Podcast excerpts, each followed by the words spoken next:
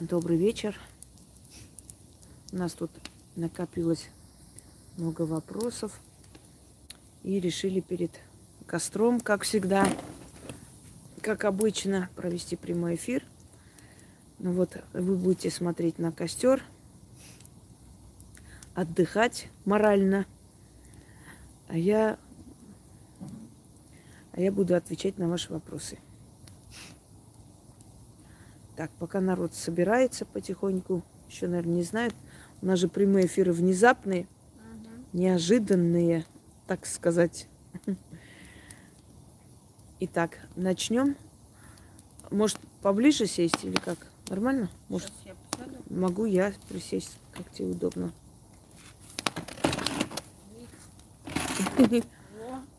Ты одну поосторожнее. Давай. Начинаем? Да? Так. А, после чисток из дома ничего нельзя давать, это правда?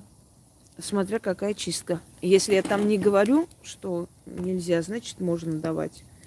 Обычно я говорю, не, не только после чисток. Есть ритуалы, после чего, например, 3-4 дня нельзя давать соль из дома или хлеб. А есть э, такие моменты, когда вообще никогда до конца жизни нельзя давать соль, хлеб. И такие есть ритуалы. Это когда спасает человека от смерти. Но тоже повторяюсь, если я не говорю, значит нет такой необходимости. Но если я говорю, то да.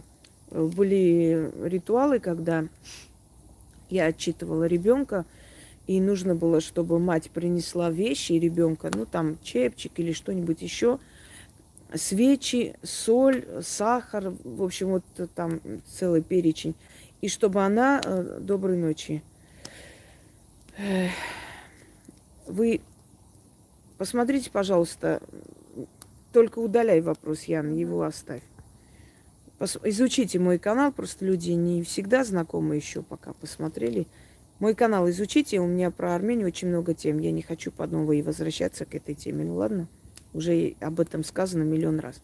Так вот, э, и был случай, когда я отчитывала ребенка, и она должна была это все купить, принести, оставить у дверей и уйти. То есть нельзя было нам не встретиться, не говорить, ей нужно было все это делать молча. Она это сделала, принесла, оставила, и не нужно даже говорить, я принесла. Я просто я поняла, что она оставила у дверей и ушла. Я вышла, забрала и отчитала ребенка. Через некоторое время у нее прям э, сыпь была такая, прям аж кожа корочкой покрывалась красной. Э, ну, ребенок нервничал, плакал, всякое там делали уколы, ничего не помогало. И после этого все прошло. Так надо было. То есть прямого контакта не должно быть с ведьмой. Она не должна э, отдавать мне в руки это все. Не, я не должна ее видеть. То есть, понимаете, ну вот есть определенные моменты, которые надо соблюдать. Ну, например, не просто так сказано, откупаешься, нельзя поворачиваться, смотреть. Если смотришь, надо переделать. Потому что когда ты откупаешься, кидаешь эти монеты, то эти силы приходят. Они забирают не монеты, они забирают денежную энергию. И ты их не видишь, они, они тебя видят. И когда ты поворачиваешься после откупа, ты смотришь им в глаза. Э, Считай, что то есть все, что ты сделала, это напрасно. По новой надо будет переделать. Я дарю вам такие э, ритуалы, такие работы, от которых вреда не будет, если вы неправильно сделали. Просто не получится, придется переделывать. Вот и все.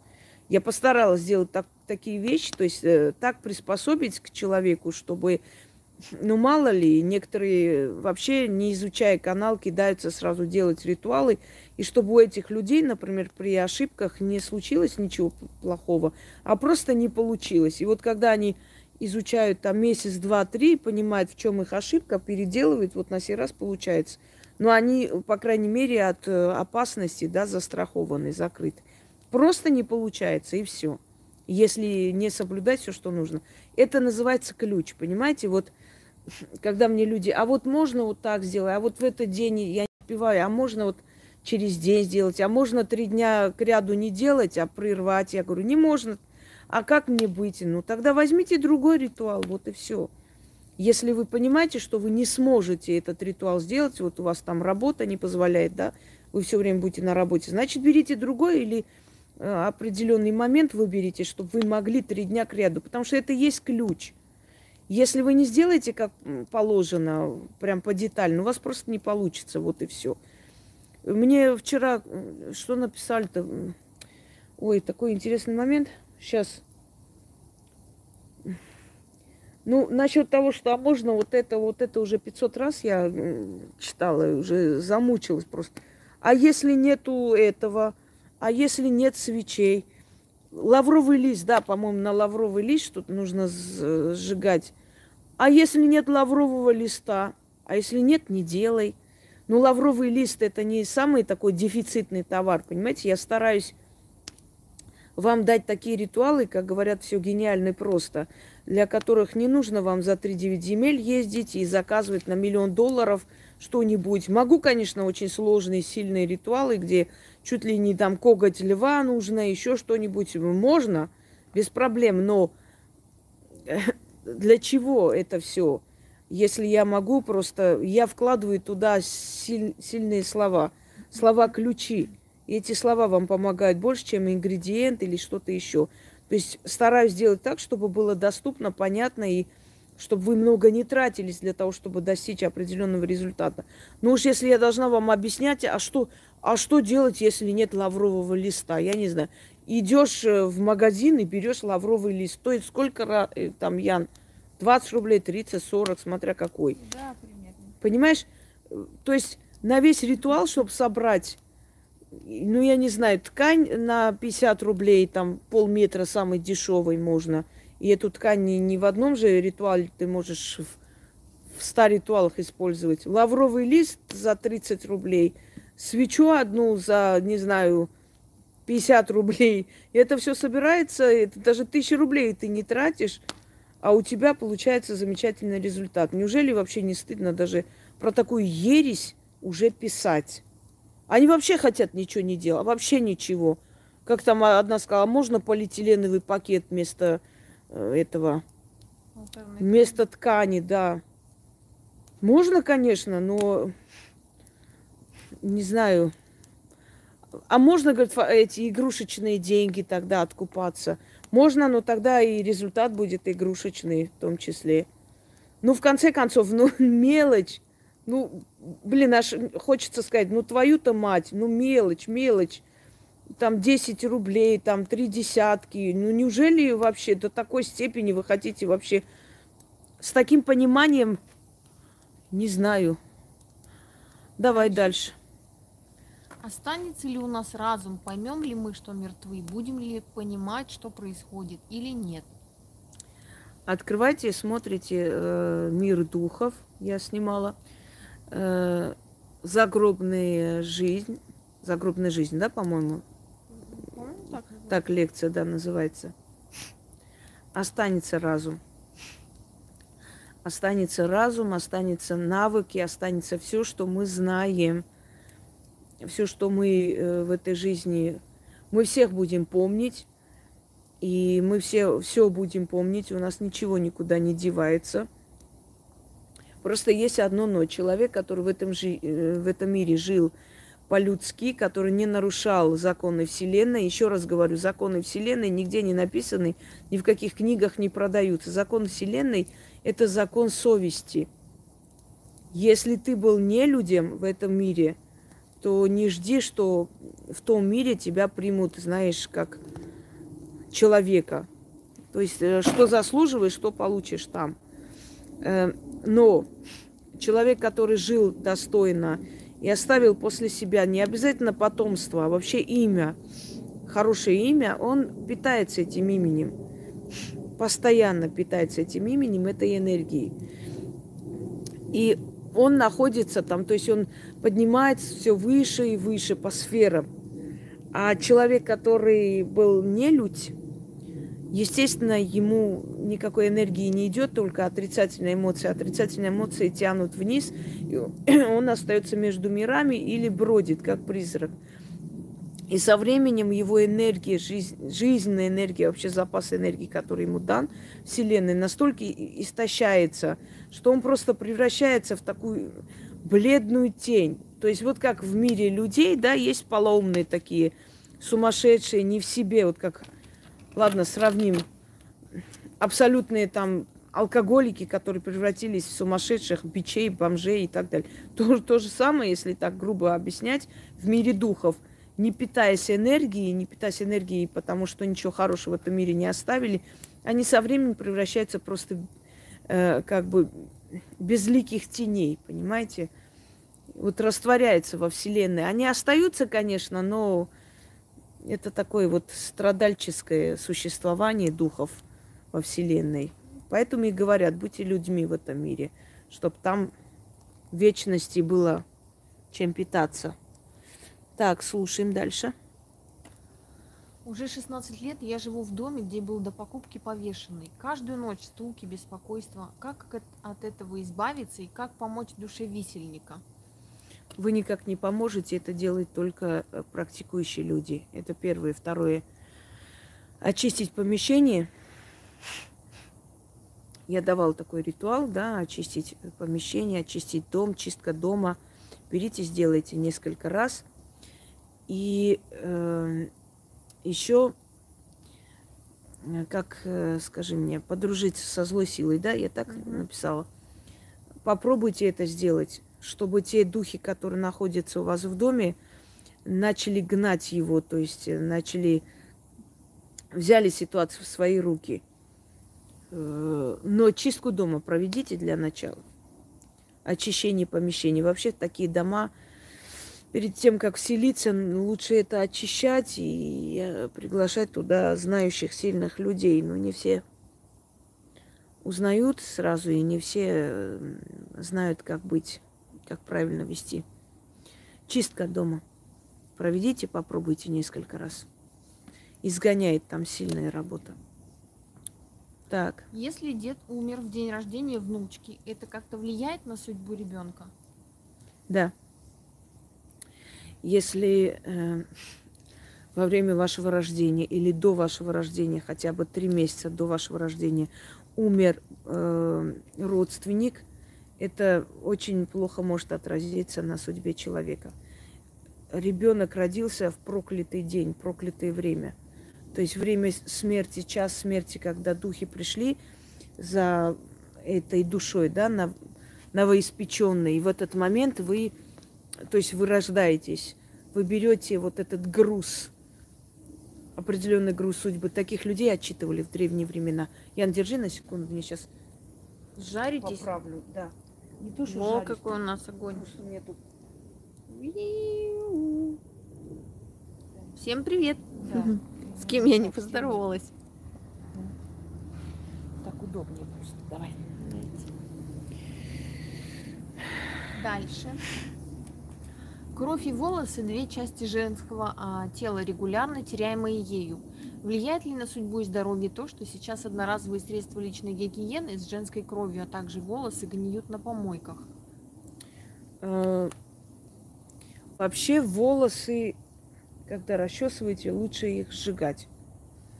Я сама говорю, но сама не всегда соблюдаю это, и это очень плохо, потому что часто чувствую и головные боли, у меня э, бывает из-за этого, и э, терять, теряю иногда энергию, очень много теряю, именно потому что не берегу, то есть не сжигаю волосы, а расчесываю, выкидываю, могу и в мусорку, куда угодно. Времени нет. Вот э, задумаюсь над этим. Нет, желательно не смывать, желательно их сжигать. Потому что волосы это защита. Мы э, отчасти отчасти, да, свою защиту э, как бы выкидываем, куда попало. Э, кровь. Менструальная кровь, она немножко, это немножко другой вариант, потому что менструальная кровь, она мертвая кровь. То есть она вышла из человека, да, из женщины, и она уже, э, собственно говоря, вне жизни нет. Поэтому ее выкидывать и прочее, прочее, нет, это не влияет. Другое дело, если бы у нас э, живая кровь выходила, и эту живую кровь взорвали где-нибудь или капали на могиле, потому что одна женщина ее научили очень умные люди, в кавычках, э, очищать, идти на могилу, что-то там, капнуть кровь туда и что-то еще сделать. И вот а, после этого она начала умирать, я ее отчитала. Живая кровь, то есть кровь, которая э, вот, э, как бы вам сказать, выходит вот, да, изначально сейчас из тебя, вот ты там э, проколола палец специально или, или не специально, и вот в каком-то месте неподходящем, на кладбище, например, еще где-нибудь в таком в гиблых местах, даже в болоте или где-нибудь еще. То есть места не очень хорошие энергетические. Там капнула твоя живая кровь. Может быть плохое для тебя, может быть нужно будет отчитать. А кровь менструальная, она мертвая. Она была, не была. То есть с ней ни ритуалов не делается, ничего. Хотя единственное, что она может делать, это э, приворот, и то его нужно сразу же делать. То есть она, как только от женщины вышла, спаивали мужчину, ну, перемешивали в чай, кофе, еще куда-нибудь. Да, вот в этом случае она может что-то сделать. А так, когда она долго уже как вышла из женщины, она мертвая. Про эту кровь беспокоиться не стоит. Слушаем. В славянской магии в начале и в конце каждого ритуала принято чертить обережный круг. Круг действительно оберегает или это дань традиции? Э, обережный круг оберегает, смотря кто чертит. Если это человек, ничего не понимающий абсолютно в магии и прочее, и прочее, то есть, ну, просто вот человек прочитала что-то и хочет сделать, как написано там, чтобы выглядело это круто и как профессионально – то такой круг, начерченный человеком, который в мире магии никто, ни о чем. Это просто для красоты. Понимаете? А вообще по традиции, по обычаю, если правильно чертить, если это делает человек знающий, если это делает человек, которому дана сила э, помочь и защитить, то да. Обережный круг, он защищает. Но еще раз говорю, Просто так вот взять чертить э, ни о чем. Это нужно знать, как делать. И это должен делать профессиональный человек. А в наше время не особо-то много. Э, многие, скажем так, э, как сказать, так для красоты это делают, просто показать, что они что-то могут. Что там дальше, Ян? В моем крае есть полярный день летом, когда несколько месяцев то только день, нет темноты. Можно ли в это время делать ритуалы, которые привязаны к ночному времени? Нет. То есть вопрос такой. Ночь это время суток или это именно отсутствие света, как магия, как магия это трактует? Отсутствие света. Тогда утончается э, как бы вот эта вот преграда между миром духов и людей. И духи проникают в наш мир. Это именно темнота, это именно отсутствие яркого света. Э, и как бы тень, тень, которая, в которой зреют, которые получают больше сил, э, как вам сказать, скажи мне, больше сил получают духи, да, силы э, мироздания, именно темные, темные стороны. Хотя светлых нету, просто есть э, духи темные, есть духи злые. И злые, и темные получают э, силу, энергию от тьмы, темноты и тогда они особенно активны. Поэтому, э, значит, вот эти ритуалы, которые привязаны все-таки к темной, к темному времени суток, э, лучше не проводить. Хотя есть ритуалы, которые, я говорю, лучше, когда темно, но можно и в светлое время. Если в светлое время, то процентов на 60 получится. Так, дальше. Возможно ли попросить вас поделиться с нами, как правильно обращаться к Макуш? Просмотрела несколько видео про славянский пантеон, но интересующей информации не нашла. А ведь Макаш, на мой взгляд, прошу вас при возможности пояснить, так ли это, является богиней судьбы, следовательно, и богиней удачи. Уважаемая Инга, поясните, пожалуйста. Эм, давайте отдельно эту тему рассмотрим, когда я дам такой, да, и оберег, и обращение к Макуше. Заодно и объясню, кто она, что и зачем можно к ней обратиться. Вообще она темное божество. И в, древние времена обращались к ним только жрецы. Просто про славянскую магию вообще, про э, славянство и прочее, да, про, про жречество очень мало что известно и больше э, выдумки. Поэтому то, что раньше люди обращались к богам и прочее, это так, но не всегда обращались к богам именно напрямую. Только через жрецов многих богов э, могли попрощать и просить и прочее, понимаете? Э, так что отдельная тема, и тогда расскажу вам. Давайте слушаю. Инга как-то в лекциях касалась темы родов и темы касты. В каждой касте есть свои святые обязанности и свои привилегии, то есть свои права. Каждый человек, принадлежащий к определенной касте, имел определенный набор прав, которыми их наделили силы. Например, каста земледельцев наделена наименьшими правами и не суждено ее представителю стать успешным воином или правителем. В нем не заложены такие способности и таланты, но эти права человек может потерять или отдать добровольно – и все его потомки опускаются на касту ниже. Они вынуждены проходить путь судьбы сначала, чтобы заработать себе эти права вновь. Например, семья принадлежала касте купцов, состояли в гильдии, поставляли товары в императорский дворец, были очень богаты. И во времена коллективизации и расстрелов добровольно отказались от своих прав ради жизни своих детей. Все потомки с тех пор выживают как могут, хотя трудятся много, работают на нескольких работах. Вопрос – Возможно ли и каким образом вернуть права своей касты, добровольно отданные когда-то предкам, или право на богатую и достойную жизнь? Во-первых, начнем с того, что невозможно э, никак добровольно отдать свои привилегии или свои обязанности или э, свое место да, в, этой вот укладе кастовой. Это нереально. Это невозможно. Один человек может отказаться, может быть, э, пойти своим путем, но сила крови, она как была, так и остается. Такого, такого нет. Просто нет.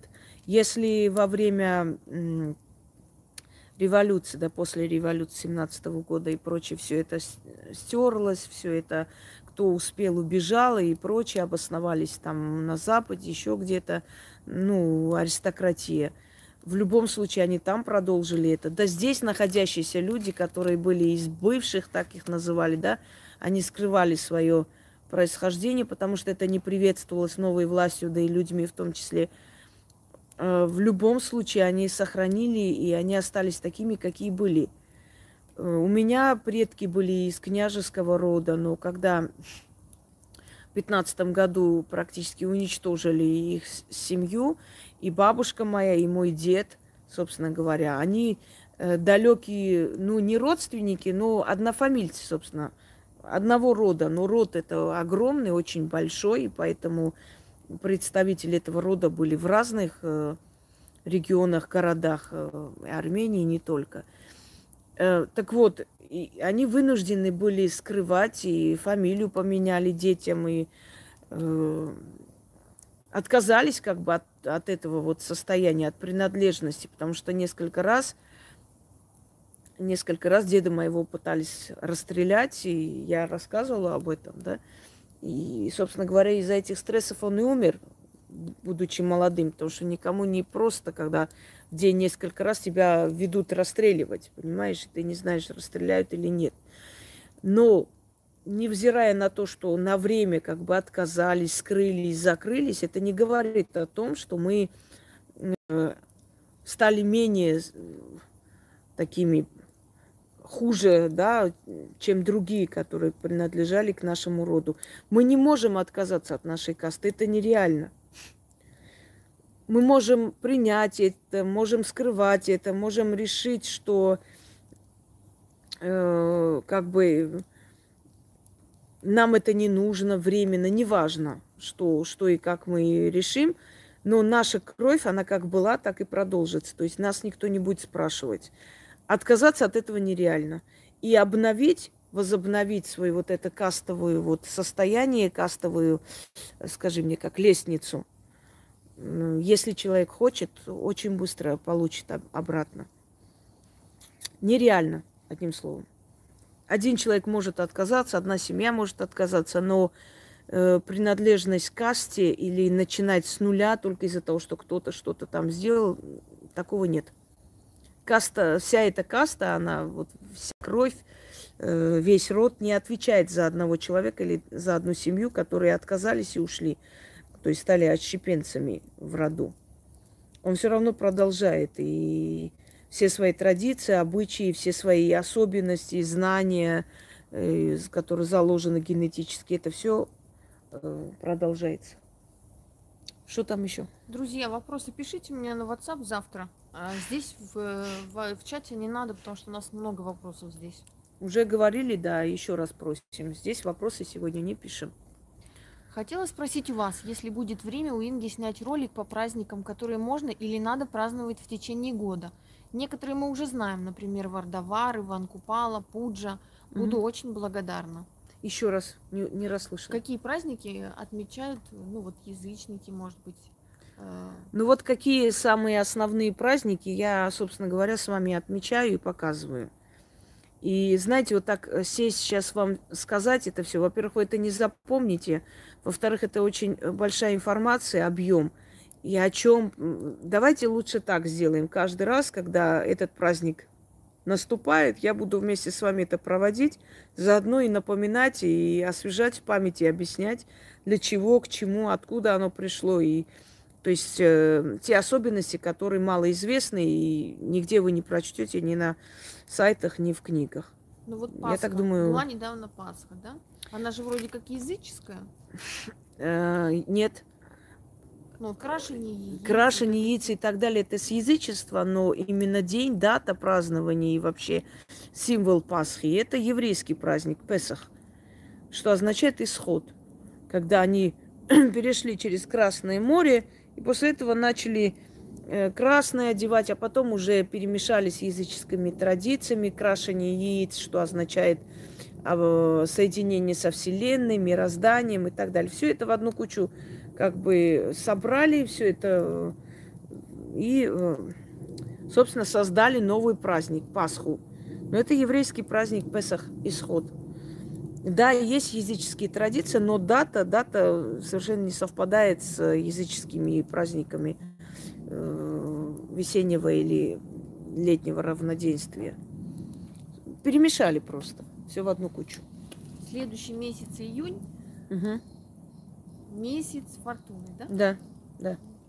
Вот, веселимся весь июнь. Точно. Так, дальше. Угу. Я увлекаюсь вышивкой. Есть очень много сюжетов интересных, но возникает вопрос, какие изображения можно или наоборот нельзя, чтобы были в доме. Слышала, что изображения сороки нельзя, потому что к ссорам и бедности. Возможно, что все это неправда, но было бы интересно, что расскажет Инга на этот вопрос. Вообще изображение птиц э, старайтесь избегать птицы, э, птичьи картины, не знаю, чучела птиц. Ну, обычному человеку, конечно, не про ведьм. У ведьм другая энергетика, совершенно другая. Поэтому то, что для вас страшно, ведьмам постарайтесь меньше, чтобы было символ, символов птиц. Э, сова, она все-таки э, больше как бы проводница э, богини. И многие богини изображались совами. Там Афина, э, скажи мне, Геката и прочие. Сова это, мудрости. да, это символ мудрости, древности больше. Именно пернатый. Почему? Потому что улетает все, понимаете, вот это вот э, перо пернатых птиц, просто так собраны не стоит. Если для ритуала, то отдельно разложите, в отдельном месте закройте. Пернатые, вот э, птичьи перышки из птиц сделанные какие-то, они приносят э, такое, такую бедность и постоянные денежные э, расходы, ну, потому что птицы, что путешествуют, улетают, вот энергия улетает из дома, улетают деньги, улетают, вот, вот о чем, понимаете? То есть птицы, которые путешествуют, которые летают много. Э, ну, я не про пирог гусей там или уток, которые домашние, а именно вот дикие птицы. Не очень хорошо. Скажем так. И тату и прочее нехорошо. Птицы вообще считались такие не самые лучшие символы в древние времена. Считалось, что птичьи символы это символы... О, рыжик прибыл. Рыжий. Он уже сожрал одну мышь. Ой, какой Мучил ужас. ее тут два часа. Да? Рыжик, ты какой-то этот маньяк в последнее время. Во, прыгнул. Угу. Давай, читай, что там у нас. Так, как язычники женились, и было ли у них что-то похожее на обряд крещения? Эм, у, у язычников есть такое слово «ведомая жена». Эм, например, когда описывают жизнь князя Владимира, там сказано, что у него было там столько-то ведомых жен, э, столько-то наложниц и так далее. Что такое ведомая жена? Это женщина, которую вели вокруг капища, вокруг жертвенного огня и клялись э, ей в любви. То есть вот так вот вокруг э, жертвенника перед чуром богов вели и обещали ей защиту, любовь, наверное, какими-то определенными словами, которые, к сожалению, до нас не дошли. Это и был обряд, это и был обряд. Э, так, идите отсюда нахер. Не делал ни один ритуал, скажите, будет ли результат. Слушай, давай отсюда. Все. Это все равно, что говорить, не спала с мужиком, скажите, буду ли я беременная. Ну, не, ну, тупость просто несусветная, реально. Просто тупость. А может так быть, что я вот сделаю, и у меня не получится. Вот я ничего не сделала, а вдруг вот я сделаю, а вдруг не сделаю. Блядь, иди нахер. Уже не могу, реально. Фу. Устала я от тупых людей, ей-богу. Давай дальше. Дальше. Крещение не было обряда, но было посвящение богам определенное время. Там 15 лет, например, посвящались, становились мужчиной. Нужно было в храме э, прожить несколько дней, после чего объясняли обязанности мужчины в этом мире. э, И, ну, в общем, много чего. Это были определенные обряды, это были посвящения, это не крещение именно, вот такое вот рабское подчинение, там, э, не знаю чего, готов мучиться и все такое. Нет, там было посвящение, там было клятва быть верной богам, родине, роду и так далее. Ой, сейчас оденусь, холодно, давай. Так, Рыжик, давай отсюда. Угу. Это все?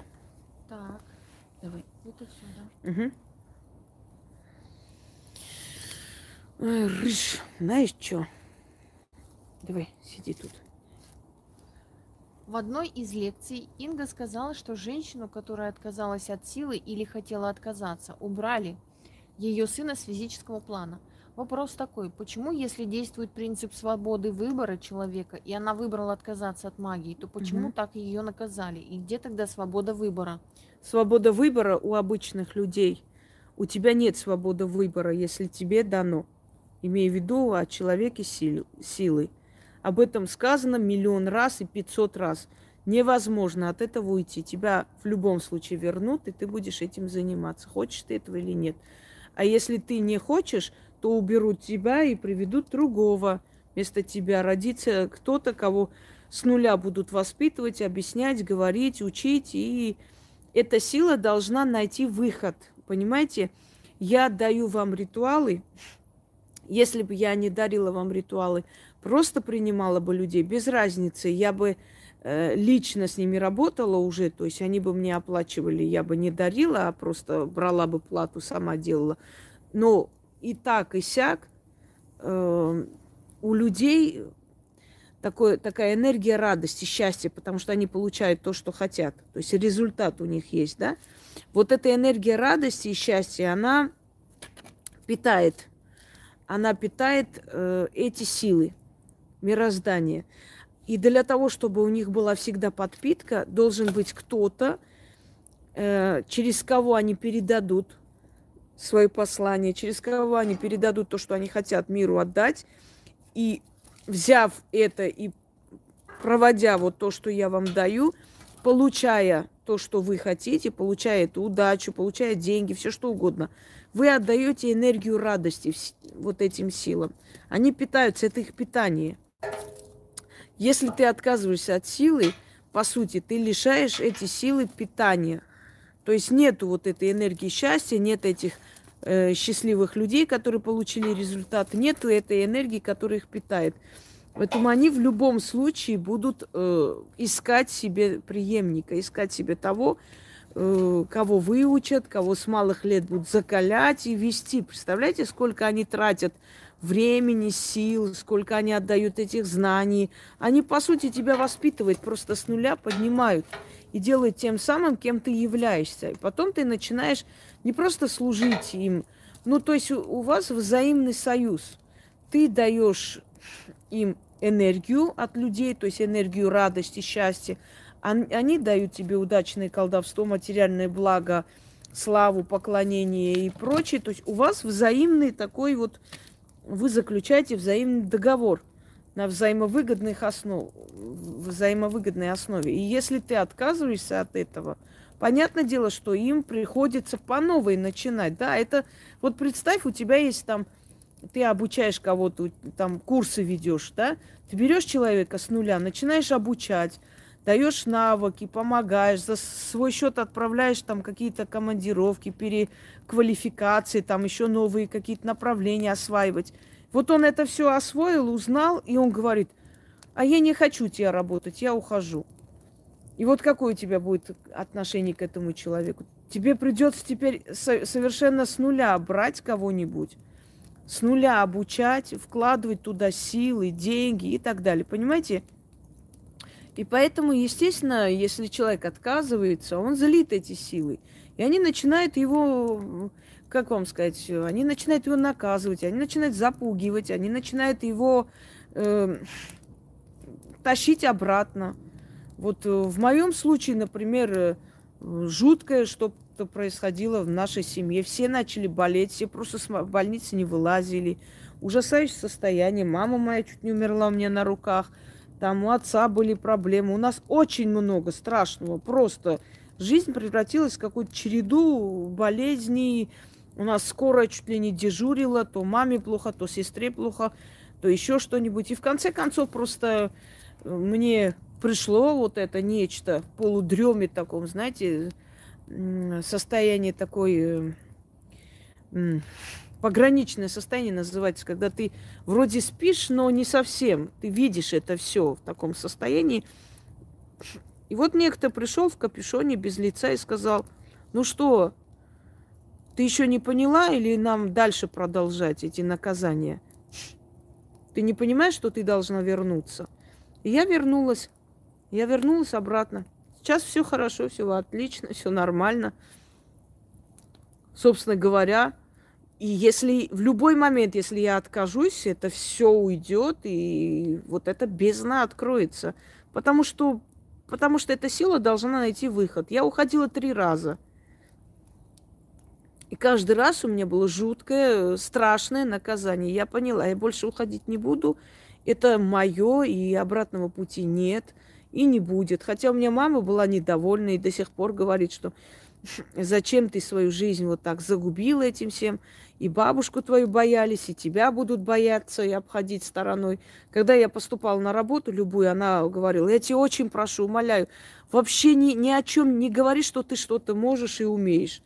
Но как будто специально проводили, то есть я видела, как человек мучается, прям натурально мучается, плачет во время там э, после урока вот молодая учительница бежит все время в этот э, в туалет, извиняюсь, и выходит с красными глазами, в конце концов не выдержала. Я говорю, Люба, у тебя что происходит вообще, можешь сказать?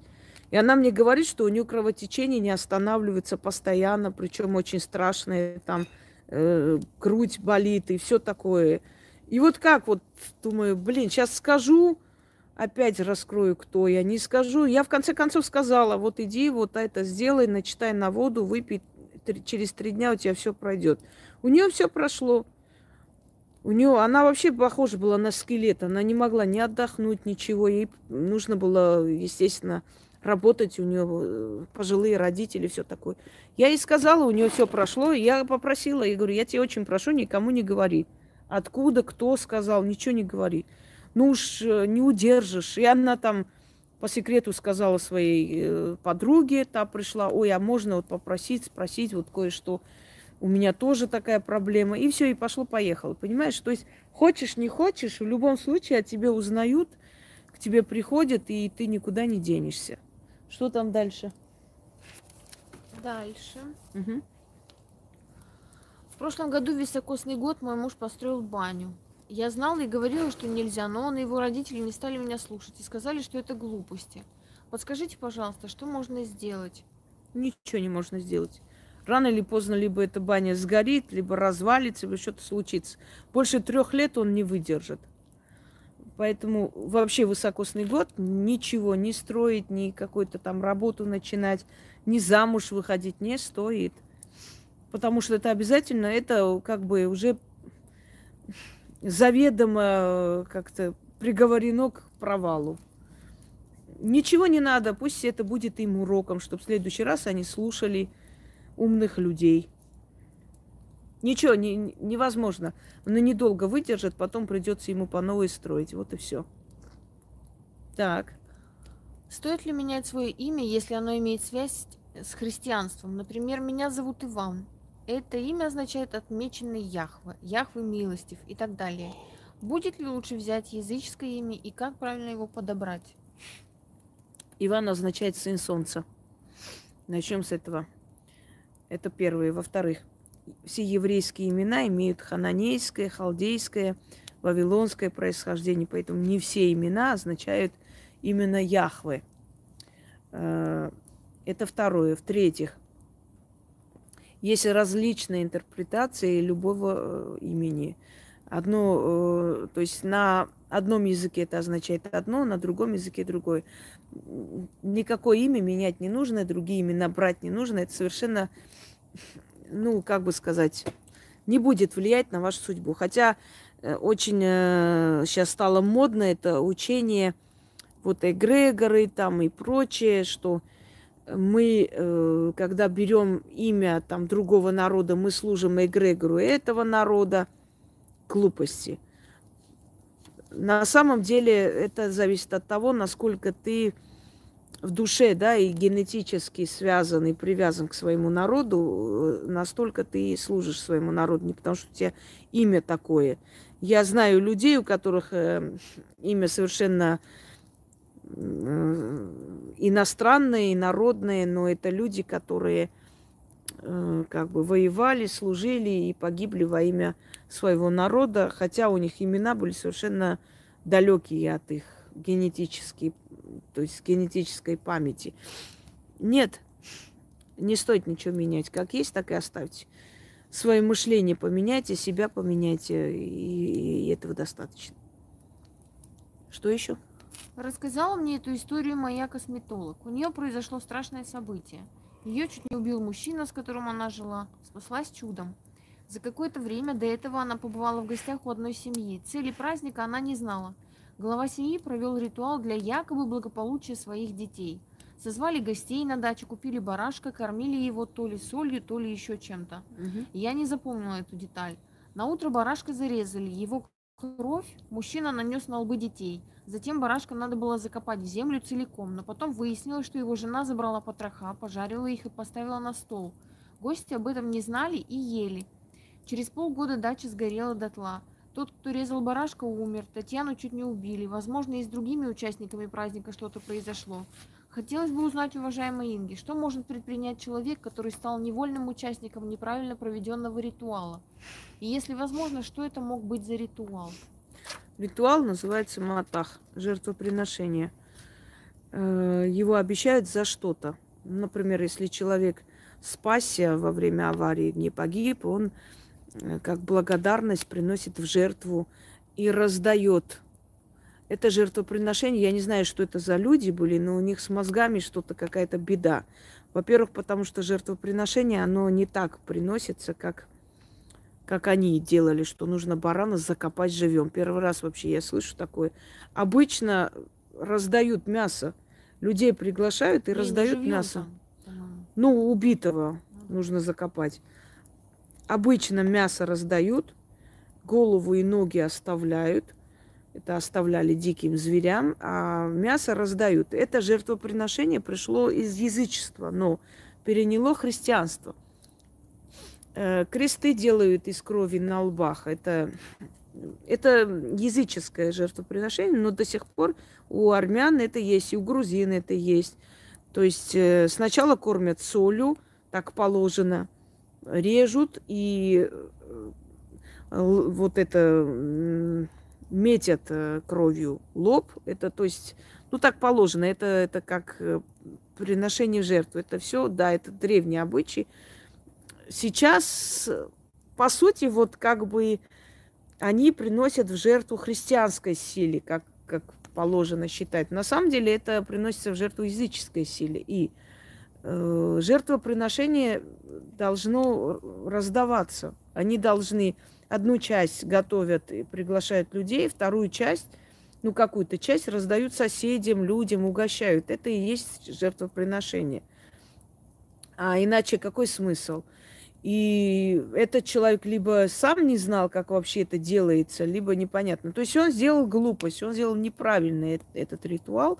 Да, и могли пострадать люди, которые там были, вполне.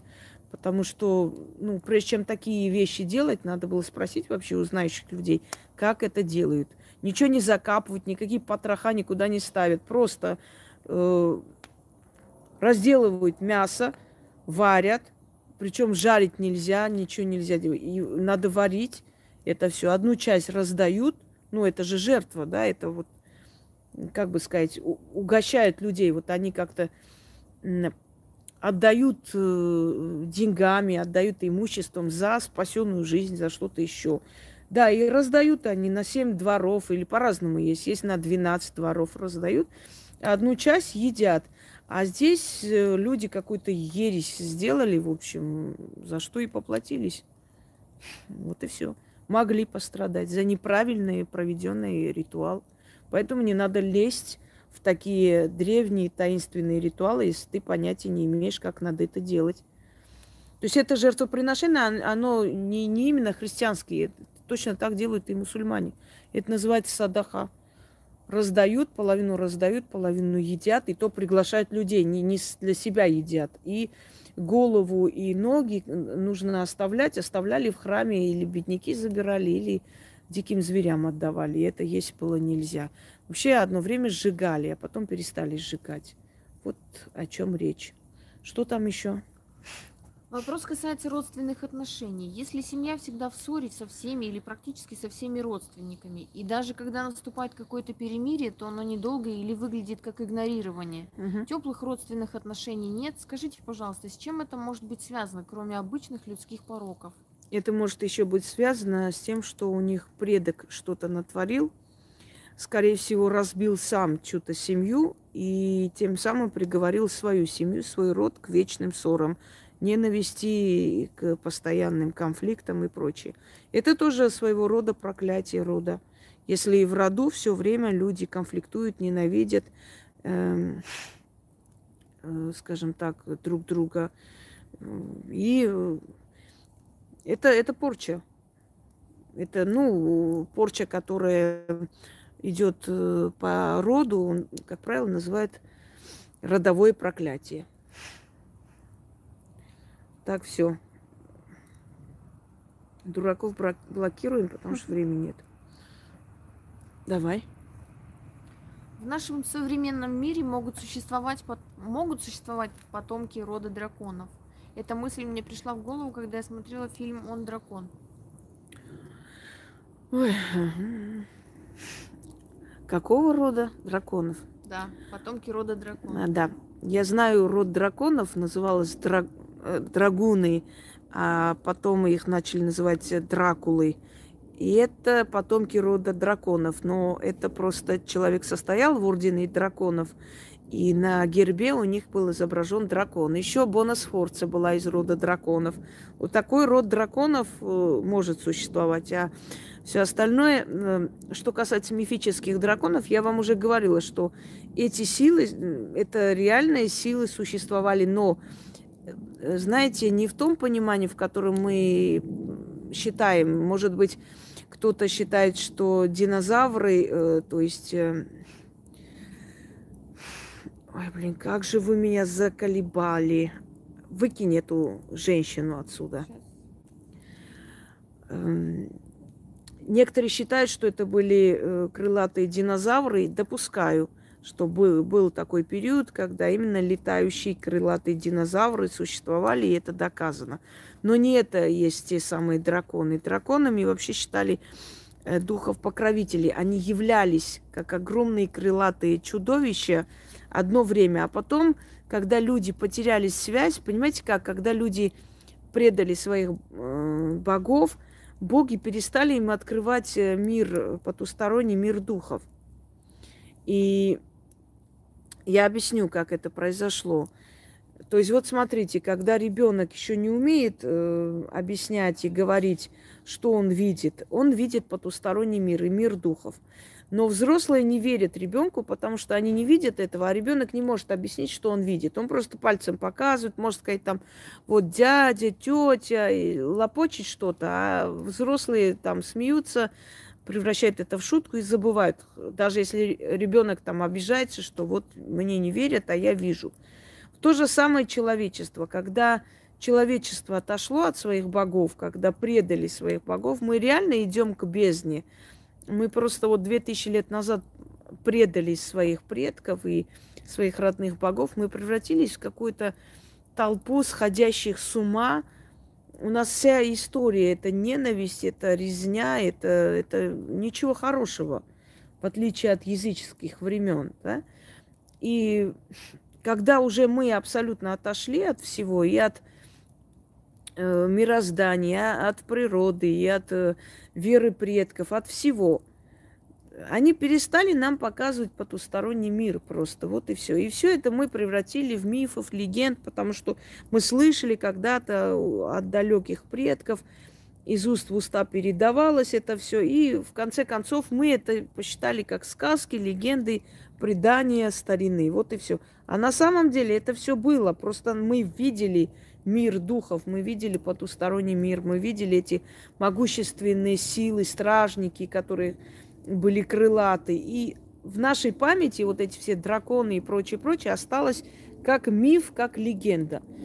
Но род драконов, людей рода драконов, ну, это все-таки больше фэнтези. Я объясню почему. Потому что люди не могут быть из рода драконов. Драконы это совершенно иные сферы, это духи. Это духи, могучие духи-хранители, которые э, не принадлежат к человеческому роду. Вот и все. Что там еще? А, вопрос. Я правильно понимаю, что Геката, Кали и Мара это разные богини? Да. Геката это богиня колдовства, темных сил, она матерь перекрестков, матерь неупокоенных мертвецов, это матерь кошмаров, магии, уже сказала, да, и прочее. Это э, хранительница тайн и ключница Вселенной. Кали – это богиня разрушения, это богиня смерти, это богиня отсечения всего э, мертвого, это богиня темной стороны хаоса, Кали Шакти ее еще называют, черная природа, то есть природа – не зла, а именно вот то, что далеко от нашего понимания, э, как вам сказать, живого, неживой природы, скажем так. И Мара, да? А Мара, она повелительница смерти, она э, охранница кладбища, она э, богиня вымирания. Где-то вот Мара и Кали у них какие-то общие функции есть, но они не одни и те же божества. Нет. Богов на самом деле очень много, понимаете? Богов миллионы. Просто не все боги остались в мироздании, не обо всех богах мы помним. Есть боги уже архаические. И я вам об этом говорила, что, как вам сказать, что есть некоторые боги, у которых еще эгрегор силен, потому что они их помнят. И если мы вспоминаем этих богов и к ним обращаемся, и кто-то обновляет, кто-то напоминает эгрегор богов, то они из-за благодарности к нам дают нам то, что мы просим. Это имею в виду ведьм, колдунов и прочее, потому что им очень важно, чтобы их эгрегор питался энергией. Что дальше? Правда, что ведьмы и колдуны после смерти душами возвращаются на землю и учат своих же по ремеслу, приходя к ним во снах и наяву. Правда? Они не просто учат, они еще оберегают, они еще находятся здесь, пока нужны, они находятся со своим родом, находятся со своими детьми, внуками. Э, это правда. Правда, потому что мы даже после смерти не имеем покоя такого, как у других. Ну, учитывая то, сколько раз я видела свою бабушку и слышала, э, когда мне было тяжело в жизни, учитывая, как она являлась к людям близким и просила, а где-то приказывала мне помочь, э, я понимала, что она это все видит, слышит и реагирует на это все. Это значит, они рядом. Правда? Что еще? Почему в рассказах, сказках и в частности от людей можно услышать, что у ведьм и колдунов глаза иногда белеют, становятся как бы без зрачка? чисто белый. Угу. Осветите тему взгляда людей силы, пожалуйста. Глаза – это дорога к мозгу. Еще говорила Бехтерева, профессор, которая сказала, что поэтому избегают взгляда ведьм, потому что боятся. Потому что глаза – это дорога к мозгу. У них очень сильное сознание. Они могут просто гипнотизировать и э, навязать свою волю глазами, взглядом. Хочу вам сказать по секрету, что когда-то... Э, Ян, держи, пожалуйста, секунду, сейчас извиняюсь. Ну вот туточки с рыжим. Угу. Сидим.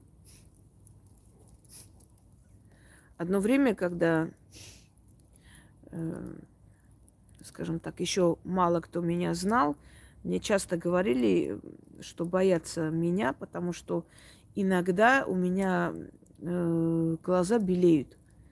Я думала, что они ерунду говорят, но когда начали говорить несколько человек, то есть не один и не два, что ой, а что такое с твоими глазами? У тебя зрачки пропали. Э, я вам сейчас скажу, что это такое. В каждом из нас то есть э, в каждом человеке, который обладает силой, сидит некая сущность. Эта сущность вычитывает, э, вычитывает информацию с людей, передает тебе. Ну, не напрямую там говорит, а это и есть связь, твоя связь э, с миром духов. Эта сущность смотрит на людей через твои глаза – и когда он начинает смотреть на людей, у тебя зрачки могут белеть, у тебя взгляд может быть совершенно другой. Эм, я говорю людям про их судьбы и забываю об этом. Люди сидят потом, ой, вы вот так сказали, вот это сказали, вы помните вот то. А я не помню, ну, в смысле, я примерно помню, что было сказано, но так, чтобы прям... Чтобы помнить, не, нет. Ой, все, ну вот видите, любовная любовь. Зена. Артур, убери. Кофе, спасибо. Солнце мое. Ничего себе. Нет, скажу. Нам кофе принесли. Спасибо. Ну что здесь такого? Это нормально. Сейчас пожарится эта собака. Зажарится и все. Будет сегодня собачий шашлык. Ой. Так, все. Убери, опасно. Правда, здесь огонь. Так, давай, давай, иди. Иди гуляй и, и, и марш отсюда. В общем, сейчас она уйдет, потом возьмем кофе, иначе сейчас перевернет вместе с кофе прямо на костер. Так, эм, о чем мы там? Мы о э, белых глазах. Да, белых глазах. И вот если вот такой вот холодный взгляд или, ну, обычно голливудские э, режиссеры пытаются это передать, да, вот э, этот вот жуткий взгляд ведьмы и так далее. Это через нее заглядывает просто э, та сущность, которая находится внутри этого человека. Э, это сила, та самая сила. Разные взгляды тут не объяснишь, понимаете? Невозможно вот э, вычислить. Есть люди с тяжелым взглядом, это не означает, что они ведьмы и колдуны. Просто взгляд у них тяжелый, у них такой пронзительный, прям аж как бы перед ними невозможно устоять. Такой взгляд был у деда Ивана Грозного. Кстати говоря, слово «грозный» был сначала у его деда Ивана Третьего. Чтобы вы знали, его звали как раз Иван Грозный. Это просто он потом...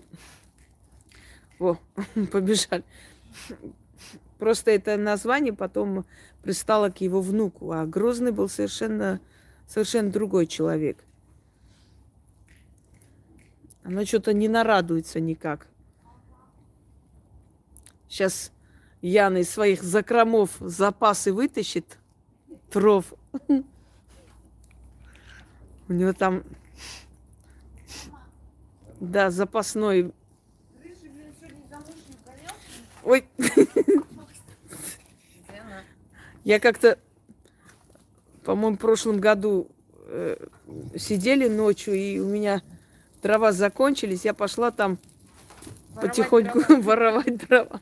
И тут свет зажигается, а, оказывается, там автоматически зажигался. Я думаю, сейчас сожжется, и она, я скажу, что такое, не дают спокойно трава воровать, блин.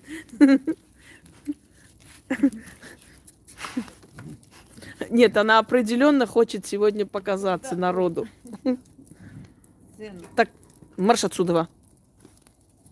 Свинтус. Давай.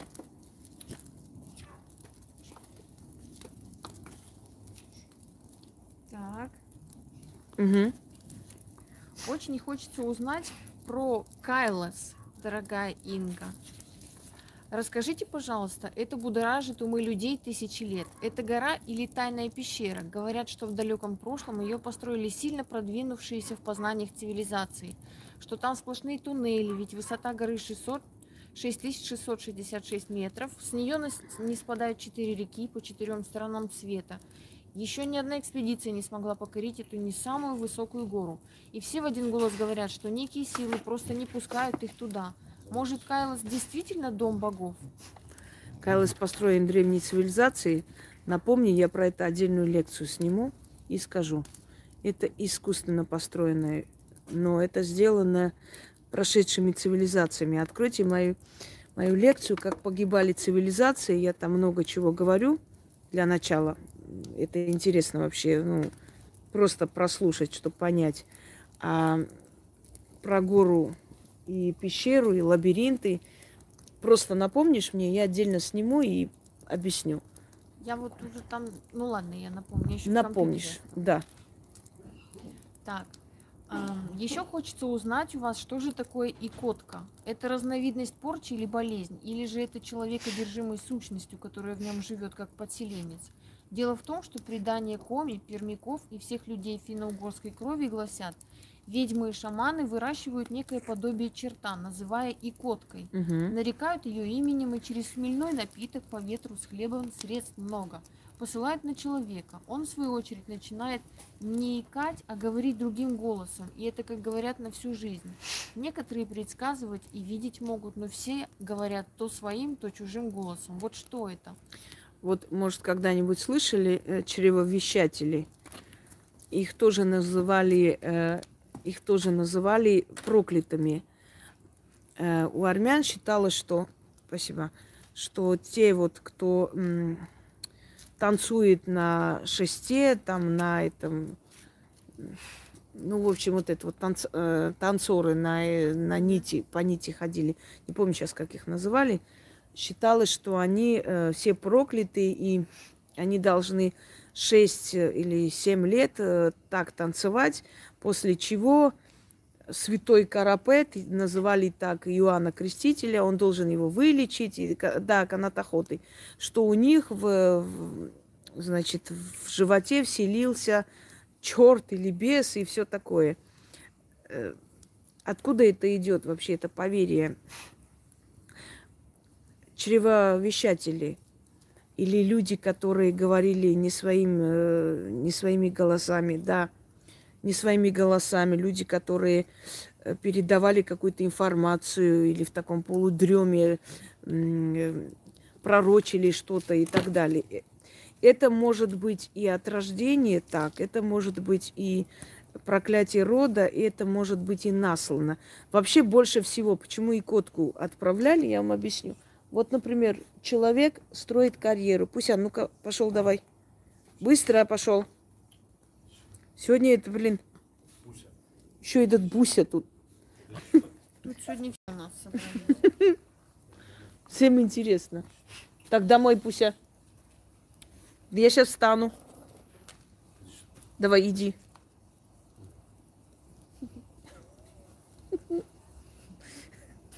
Достали же пуси и муси.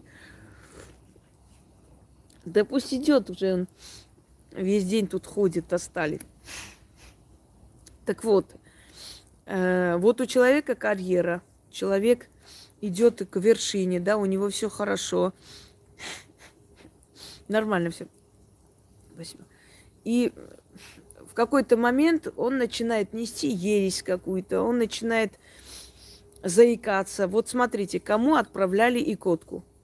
Судье, э, прокурору, адвокату э, противоположной стороны, шли к шаманам или к ведьме и отправляли икотку. То есть человек должен был обвинить, там сказать, вот там. То есть это черт какой-то? Это, это некая сила сущность. Ну, их всех называли чертами, когда не могли объяснить, что это такое. И вот человек встает, он там должен вот это, вот там Петр Васильевич, там такой-то секой не платит алименты, козел такой.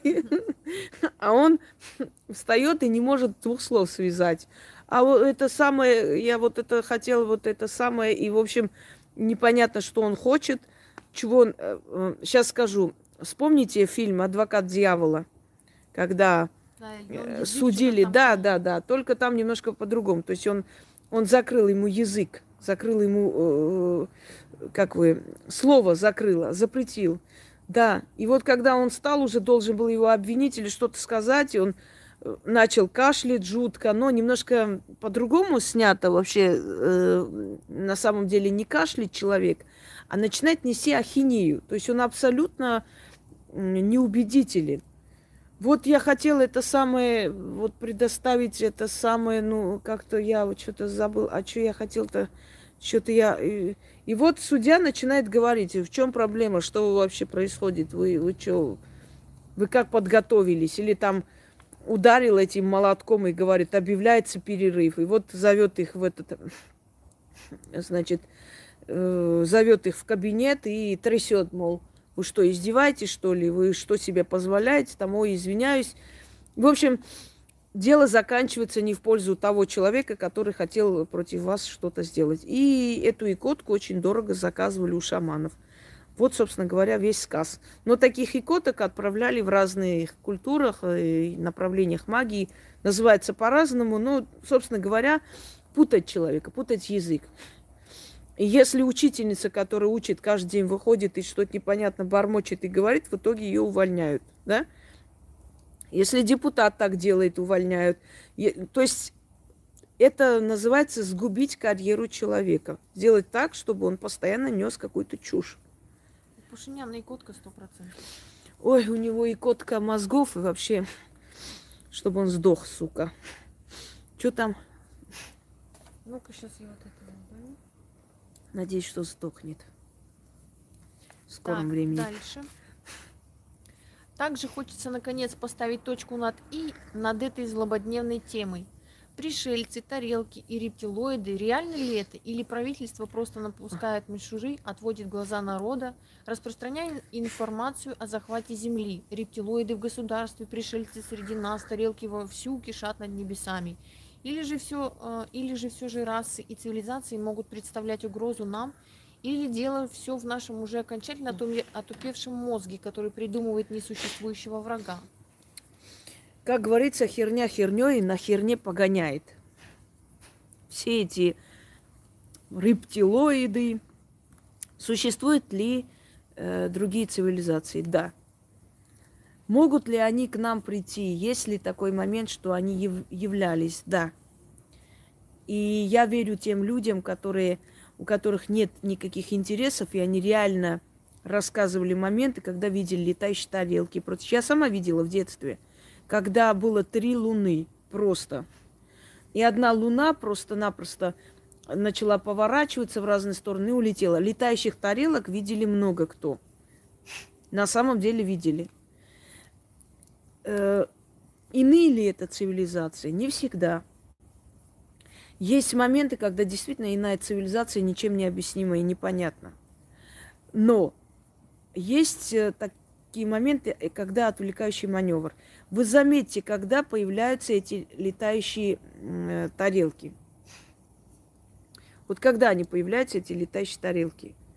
В тот момент, когда война, когда в стране что-то нехорошее происходит, да, обязательно какая-нибудь сенсации, какая-нибудь хрень, которую все вот, все, ой, тарелки, у них жизнь рушится, э, страна в полуголодном состоянии, война, убивают, э, жрут друг друга, но где-то они тарелку какую-то увидели. Знаете для чего? Отвлекающий маневр. Я вам напомню одну притчу восточную, когда султан отрубил хвост своей э, кошки. И вот значит, весь султанат говорит о том, что как султан отрубил хвост кошки, зачем он это сделал? Это какой-то обычай древний, или так надо было, или кошка провинилась в чем-то. Начали про эту кошку обсуждать на всех базарах, потом во всех э, диванах, значит, ну, это собрание, чтобы вы знали. Потом во всех странах, э, аж короли, цари других стран говорят, вот султан отрубил своей любимой кошке хвост, это тут что-то не то, он что-то хотел этим нам сказать, это какой-то намек. В общем, говорят и говорят и говорят полгода. И в конце концов визирь не выдержал и говорит, о, тень Аллаха на земле, позволь мне задать тебе вопрос. Он говорит, задавай. Зачем ты отрубил хвост своей кошки? А то весь базар, весь э, народ – день и ночь об этом э, судачит, я хотел бы узнать, почему так происходит. И он сказал, вот смотри, я поднял налоги, я казню без сожаления людей, я отбираю имущество у людей, я разорил всю страну, все живут проголодь. В каждой стране есть казненный, есть осужденный. И никто почему-то об этом сейчас не помнит. Но стоило мне отрубить хвост моей кошки – и все об этом день и ночь говорят, даже не замечая, что в их стране разорение, бедность и огромные налоги. Понимаете, вот и все.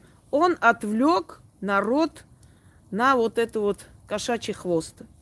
То же самое. Когда начинаются все эти страшные какие-то инопланетяне, какие-то рептилоиды. Ой, смотрите, иначе спецслужбы удалят это видео. Это очень сверхсекретное видео. Слушайте, если бы это не хотели спецслужбы, через пять минут после того, как ты это видео загрузил, они постучались в твои двери, и ты бы пропал вместе с видео, со своими компьютерами, семьей, и даже места от тебя бы не осталось. Понимаете, в чем дело? Поэтому не будем об этом. Очень многое специально делается для того, чтобы вы отвлеклись. Но если и народные, то есть инопланетные цивилизации есть. Я помню, когда один японец поймал гуманоида, показывали с умным видом, профессора идут, снимают, фотографируют. Потом оказалось, что он это из хлебной мяк мякоти вот сделал, эту херню, угу. выставил и показывал. На, на весь мир показывали с серьезным видом. Это же смешно. Помните, Юрий Лонга воскрешает мертвеца. Ведь он сам признался, что это был театр. Даже этот мертвец выступил, сказал, он его друг. Говорит, как раз у меня тогда работы не было. В театре практически не было никаких этих пьес, ничего не давали. И я, говорит, он мне сказал, поучаствуешь в одной авантюре? Я говорю, поучаствую. И вот этот мертвец, который там руки поднимает и все, и вот там медсестра падает в обморок от страха. А на самом деле, говорит, медсестра, медсестру играет его жена – и она действительно упала в обморок, только не от страха, а от запаха, потому что они в морге снимали, она не выдержала этот запах, она просто упала в обморок. И это все, как нельзя кстати, все в, в, в это вот. Они сами уже вышли, признали, что это все был театр, и, и он доигрался. Он умер, говорил. Юрий Лонга умер молодым именно потому, что он играл э, когда мне одна женщина сказала, я ведьма, и мой идеал великий маг Юрий Лонга, я говорю, все с тобой понятно, иди отсюда. Фокусник из 90-х кидала. Юрий Лонга, великий маг, и вот он как бы... Так вот, о чем я говорю? Что вот когда людям какая-то тема нравится, они вот хоть миллион раз им сунь в глаза, что человек же сам сказал, что это все фигня, что сам он этот организовал этот цирк, они все равно вот даже до сих пор каких-то там про мертвецов, про духов. И вот уникальный эксперимент 21 века. Юрий Лонга воскрешает мертвеца. Или там поднимает он вот так вот руками сделал чуть-чуть, и вот тут медсестра упала в обморок, и все. Короче, бесполезно. Понимаете, людям хочется, чтобы их обманули, их будут обманывать рептилоиды, господи, рептилоиды, вот, посмотрите, это, как, э, что случилось-то с этими? -то? Ну, Странно. Ну, ну, вон чуть-чуть. Ну, ладно, в общем, э, Ой, Хиллари Клинтон, рептилоид. Посмотрите, что у нее изо рта вышло, чего-то там такое. Она что-то разговаривает, и, значит, ей принесли воду, она там как будто пьет, плюнула внутрь, поставила рядом. Что у него вышло у рептилоида? Ничего не вышло, просто харкается человек. Вот у нее проблема с гортанью, это возрастное, собирается. Вот она ж не будет там хап, плевать там посреди улицы. Естественно, она нашла другой выход, якобы хочет пить, и она вот как бы выплюнула это все в стакан и поставила рядом. Да, неприятная ситуация, но ну, бывает болезни это, понимаете? В общем, э, мы тоже рептилоиды, если так хорошо послушать да. некоторых товарищей. Слушаем дальше. Очень было бы интересно послушать про древнюю магию Тибета. Ее называют религией Бон. Говорят, что она существует более 8 тысяч лет и дала начало многим древним верованиям, даже ведическим. Вы знаете, древняя магия не только в Тибете была, древняя магия армян, она не менее древняя. И те традиции, обычаи жречества армян, которые до сих пор сохраняются. Древняя магия славян, она не менее древняя. То есть сказать, что какая, какая из этих магий древняя и насколько она дала там начало чему-то. На самом деле это все взаимосвязано. И очень много традиций, обычаи настолько одинаково переплелись, что не, не всегда понятно, которые из этих всех древние, которые нет. Ен, ты что? Какао? Сегодня вечер. Вечер угощений. Не, а что это? Это кофе. Кофе? Кофе только бочка. Чтобы на вечер хватило. А, спасибо. Спасибо. А это, это какой кофе? Обычный кофе? Нет, необычная, сваренная. Сваренная? А что за такие большие чашка? Это наш размер. Наш размер. Спасибо. Чтобы мы до утра тут сидели. Да, да. Короче, намек понял. Дальше чего там? Дальше. Обращаюсь к вам вот с таким вопросом. Как влияет смена фамилии при замужестве? Чью фамилию дать ребенку, если у родителей они разные? А если взрослый ребенок берет фамилию другого родителя? Очень хочется услышать такую лекцию от Инги. Должен носить фамилию отца, все правильно. Но есть такое но. Есть род, который заканчивается, где мужчины умирают. Просто умирают. Тогда опасно носить фамилию отца. Тогда э, фамилию меняют. Или делают по-другому. Хотя бы одну букву фамилии нужно написать по-другому. Понимаете? Э, тогда называется обмануть смерть. Я вам скажу армянскую традицию обмануть смерть. Э, если в семье все время умирают мужчины, мальчики и так далее, то приходится делать следующую вещь.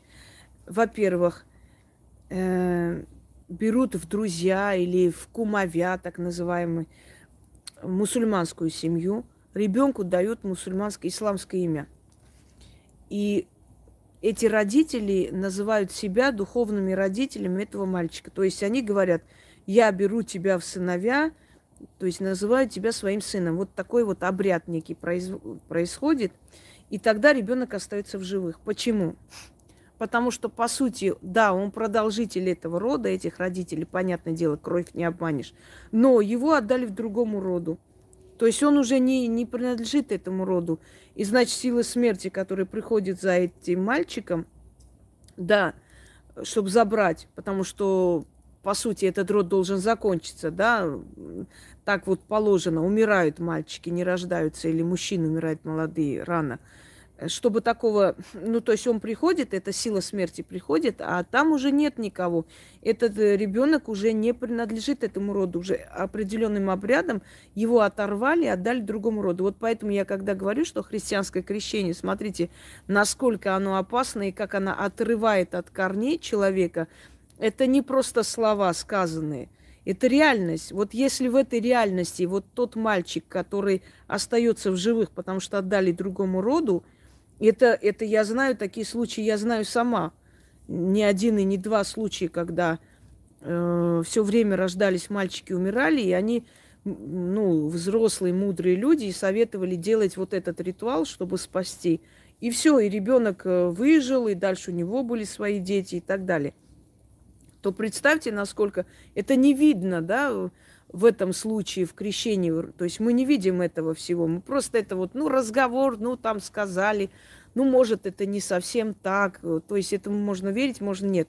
А вот в этом случае, когда, да, а в этом случае, когда ты воочию видишь, что реально ребенок, то есть дети умирали, умирали, вот именно мальчики, и тут одного мальчика вот так взяли, отдали другой семье, ну, то есть как отдали? Он растет среди своих, он у своих родителей остается, он у своей семьи остается просто морально, духовно считается чужим ребенком. Так надо, чтобы он выжил. И он выживает. И становится страшно, ты понимаешь, что вот э, все эти разговоры, все эти вот обычаи, традиции, они, они настолько реальны, осязаемы просто. Ну, нам так кажется, что, ну, ну, там традиция какая-то может быть где-то. Нет, это, это очень реально, это очень реально, да. И много таких случаев. Э, еще случаи, э, еще один был такой случай. Ну, много. Я в детстве помню такие случаи, что вот отдавали другой семье. И обязательно та семья должна быть многодетная. Нельзя там абы кому э, отдать, тоже нельзя. Там много детей должно быть. То есть э, это должна быть уже такая плодовитая семья, и они отдают, и эти родители принимают. Э, Причем наоборот происходит. И есть и, э, например, христианская семья берет мальчика мусульманина, нарекает христианским именем и называет своим сыном, чтобы этот мальчик спасся. То есть от одной силы отдают другой силе, эгрегору, понимаете? И вот эта вот сила смерти приходит, это называется обмануть смерть. О чем мы говорили? О том, что какую фамилию брать. Угу. фамилию. Э, любой ребенок продолжитель рода отца. Но э, с дочерью немножко по-другому, потому что дочь, она продолжает все-таки род своего мужа. Выходит замуж, рожает детей. Даже если она фамилию не берет мужа, то ее дети носят фамилию мужа, а значит, они продолжают род мужа. Почему в древние времена, когда женщина уходила, ей детей не отдавали? А, это называлось по праву крови. Ну, например, бабушка, тетя, они могли отобрать этих детей и воспитывать. Это право крови называлось. Вот они по крови родственники, и они имеют на этих детей больше прав, чем мать. Хотя, по сути, она родила, но считала, что это, эти дети принадлежат этому роду, и ей не отдавали. И с другой стороны, ее освобождали от этих обязанностей, давали возможность э, создать семью, другую семью, то есть э, не тащить этот груз, да, как им казалось, что она может родить там других детей. Но захотят, позволят ей видеться с этими детьми. Нет, значит, нет. Это уже решали, решали отец, там старший этого рода и прочее. Потом, почему брали девственных девушек замуж? У нее не должно было быть, э, скажем так, прошлого с другим мужчиной, во-первых, считается, что любой мужчина оставляет след в женщине 7 лет. 7 лет его энергетика держится в этой женщине. Это первое. Второе.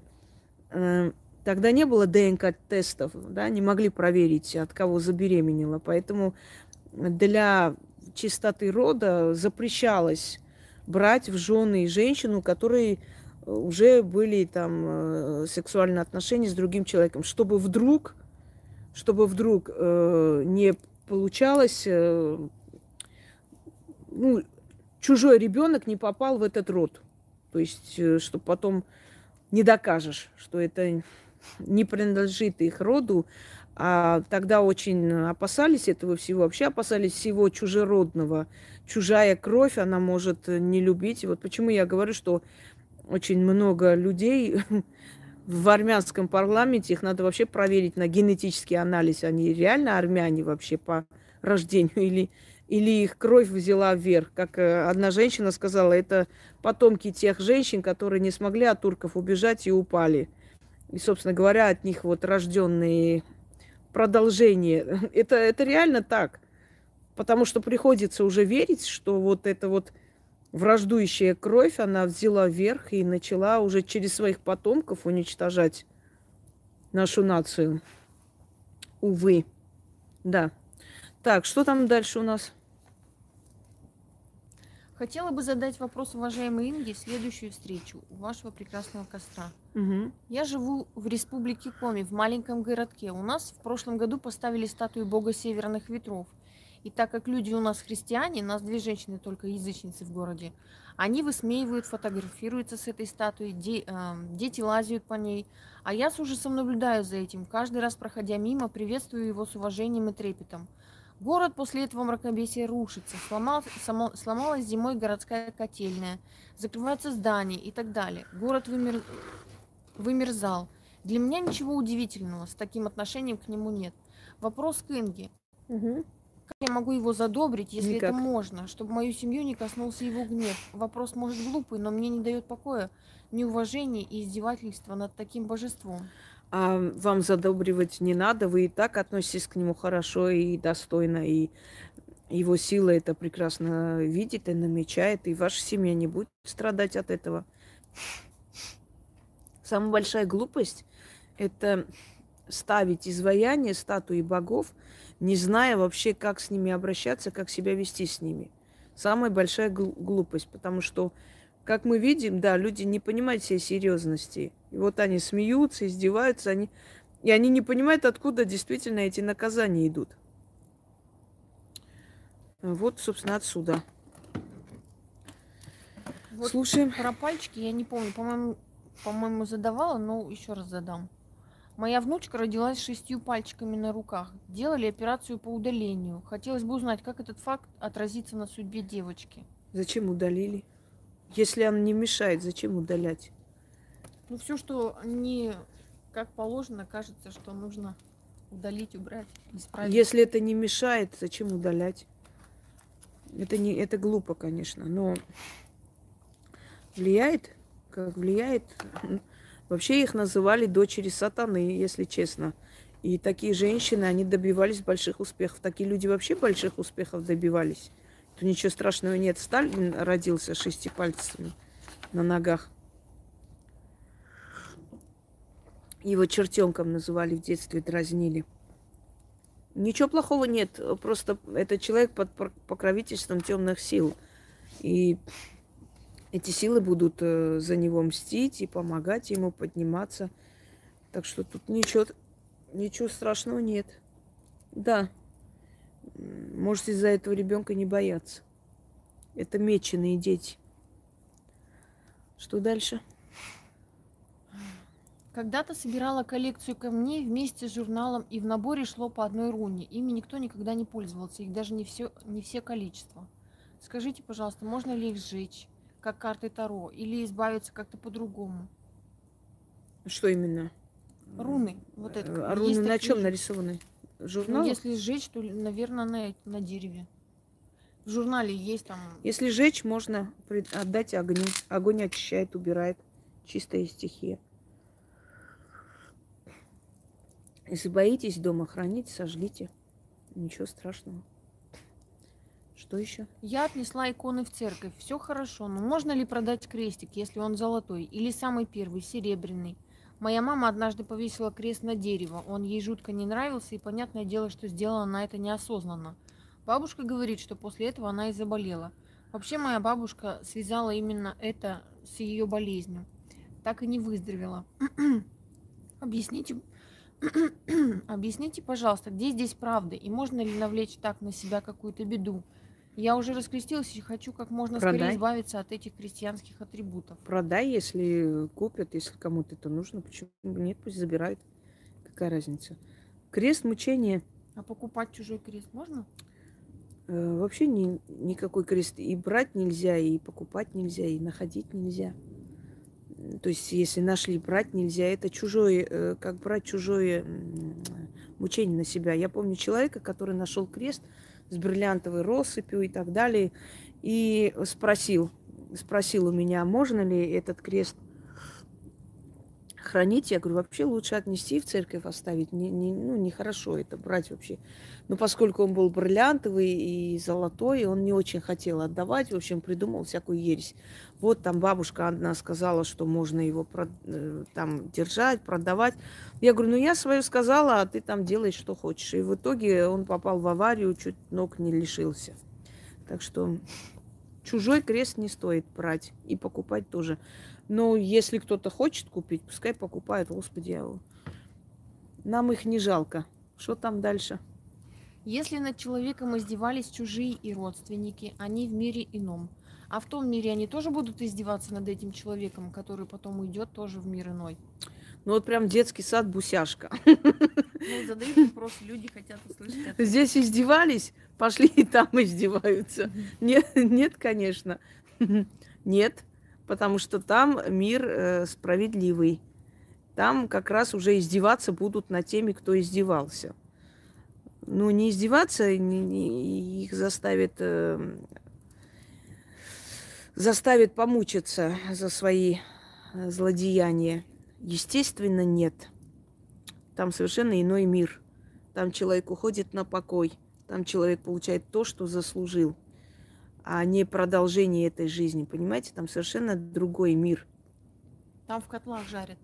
Да, ни в котлах ни в чем не жарят, но э, тем, которые недостойно прожили свою жизнь, им просто не дается энергия для взлета, и они живут в мире теней, постепенно растворяясь с этим злом или уходят совсем врата зла, если уж э, вообще отъявленные существа были. Нет, никто там ни над кем не издевается, если в этом мире издевался. Можете спокойно умерять.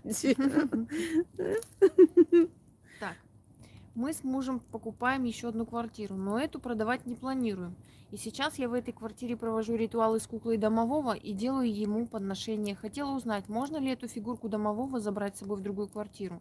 Не обидится, не обидится ли этот который останется здесь. Ведь в другой квартире может оказаться свой домовой, а мой прежний пусть охраняет мою старую квартиру. Да. Как это правильно сделать? Или на другую квартиру нужно купить новую куклу домового, а это, эту куклу оставить здесь? Э, Вообще лучше в каждом доме свое. Потому что в каждом доме свой дух храни- хранитель, и его обижать не стоит. Ну это если ваша квартира, а если не хочется оставлять в чужой квартире, которую продаешь? Ну, если продаешь, забирайте, да, забирайте, и этот дух будет жить в вашем доме. Неважно, даже если в этом доме уже есть кто-то. Они э, найдут общий язык. Э, Обычно, если домовой от чужого человека остался, тогда да, тогда у этих людей бывают э, проблемы, потому что эти духи между собой не делят пространство. А если э, из твоей же квартиры в твое же другое жилье, то они как бы охраняют, то есть у них одна цель, поэтому они между собой не будут э, особо конфликтовать. Так что забирайте, не бойтесь. Но, как она сказала, я не буду продавать. Поэтому, если не будет продавать, лучше оставить для охраны этого жилья кого-либо. Так, что там еще? Кстати говоря, вот в той квартире, где мои вещи, когда последний раз ех- ехали туда, такое ощущение, что там перевернул кто-то от злости все. Не видела? Все на полу валялось. Я там ничего не видела, там все Перевернутые ра- ящики, да. Они не, не валялись на полу. Что еще там есть? Так, еще. У нас много, может быть, одну часть оставим, Можно. потому что слишком много и у В моей семье садится. произошла трагедия. Повесился тесть. Он болел, у него была депрессия, долго лечился, но ничего не помогло. Как теперь помочь его душе? И что делать нам, его родственникам? Как защитить своих детей и себя? Ведь говорят, что будут прокляты семь поколений, будут несчастны, будут болеть и страдать. Не то, что будут прокляты семь поколений, просто есть такая вещь, если запустили такой механизм, то все время это будет возвращаться к этой нулевой точке, понимаете? Как вам сказать, рано или поздно еще кто-нибудь захочет покончить с собой, еще кого-нибудь заберут. Э, К сожалению, им, людям, ничего не сделать. Это обращается к человеку, который знает мир духов, и этот человек отчитывает и останавливает вот этот процесс саморазрушения рода. Потому что если в роду были самоубийцы, то через некоторое время это повторяется. То есть в той или иной форме. Именно самоубийство. Все время идет. Э, Были известные, сейчас не помню, Хемингуэй, по-моему, или нет. Ну, как бы не хочу ошибаться, просто один из э, известных писателей, который, у которого отец застрелился, и он все время говорил о том, что он осуждает отца, что он бросил их в трудную минуту и так далее, и так далее. И э, через некоторое время, то есть когда он уже приблизился к возрасту отца, когда тот себя убил, он сделал то же самое. Хемингуэй, да, вот. Значит, я правильно сказала, Эрнест Хемингуэй. М, И вот он сам э, это сделал. То есть он сам покончил с собой, хотя он осуждал своего отца за вот такое отношение. Э, Следующий случай, э, например, Айседора Дункан. У нее дед повесился из-за несчастной любви к э, чужой жене э, в возрасте 40 с чем-то лет, 47 где-то так. А потом отец, который э, открыл банк и был успешный банкир, но в какой-то момент разорился, люди начали требовать деньги, начали приходить, кидать камни в их дом и так далее. В общем, он понял, что ему грозит тюрьма, а то и виселица в то время могла быть вполне. И он э, для того, чтобы спасти семью от всего этого, он повесился в 47 лет, как и его отец. А Асидора Дункан, по-моему, тоже 47 или 50, я не помню сейчас точный возраст, 47-52, вот где-то так. Асидора Дункан точно так же э, ехала в машине и шар- шарфом задушилась, то есть шарф был длинный, и он попал под колеса, и ее задушил. И она вот таки, таким же образом умерла, то есть через задушение, да. Э, вот, вот эта программа, запущенная в роду, она повторяется. Если кто-нибудь запустил эту, почему очень отрицательно относились к самоубийцам, неважно из-за чего человек это сделал, очень отрицательно относились к этому, потому что запускалась некая программа в, род, в роду, и все, и друг за другом через какое-то время, через, может, 7 лет, через 10 лет, или, может, неважно, несколько человек, один человек, вот друг за другом начинали убивать себя. То есть эту программу нужно остановить, иначе он дальше будет продолжаться. И не, не обязательно, чтобы они плохо жили, разорялись, они могут вполне быть э, богатой семьей, то есть жить хорошо. Но рано или поздно опять кто-нибудь из них покончит с собой. Понимаете, как такое ощущение, как будто они внутри себя подсознательно считают обязанным следовать вот этому правилу, не нарушать традицию. Обязательно кто-нибудь должен убить себя через некоторое время. Это нужно остановить. Вот и все. Ну, можно, конечно, ждать, пока кто-нибудь это сделает, тогда убедиться, а можно нет.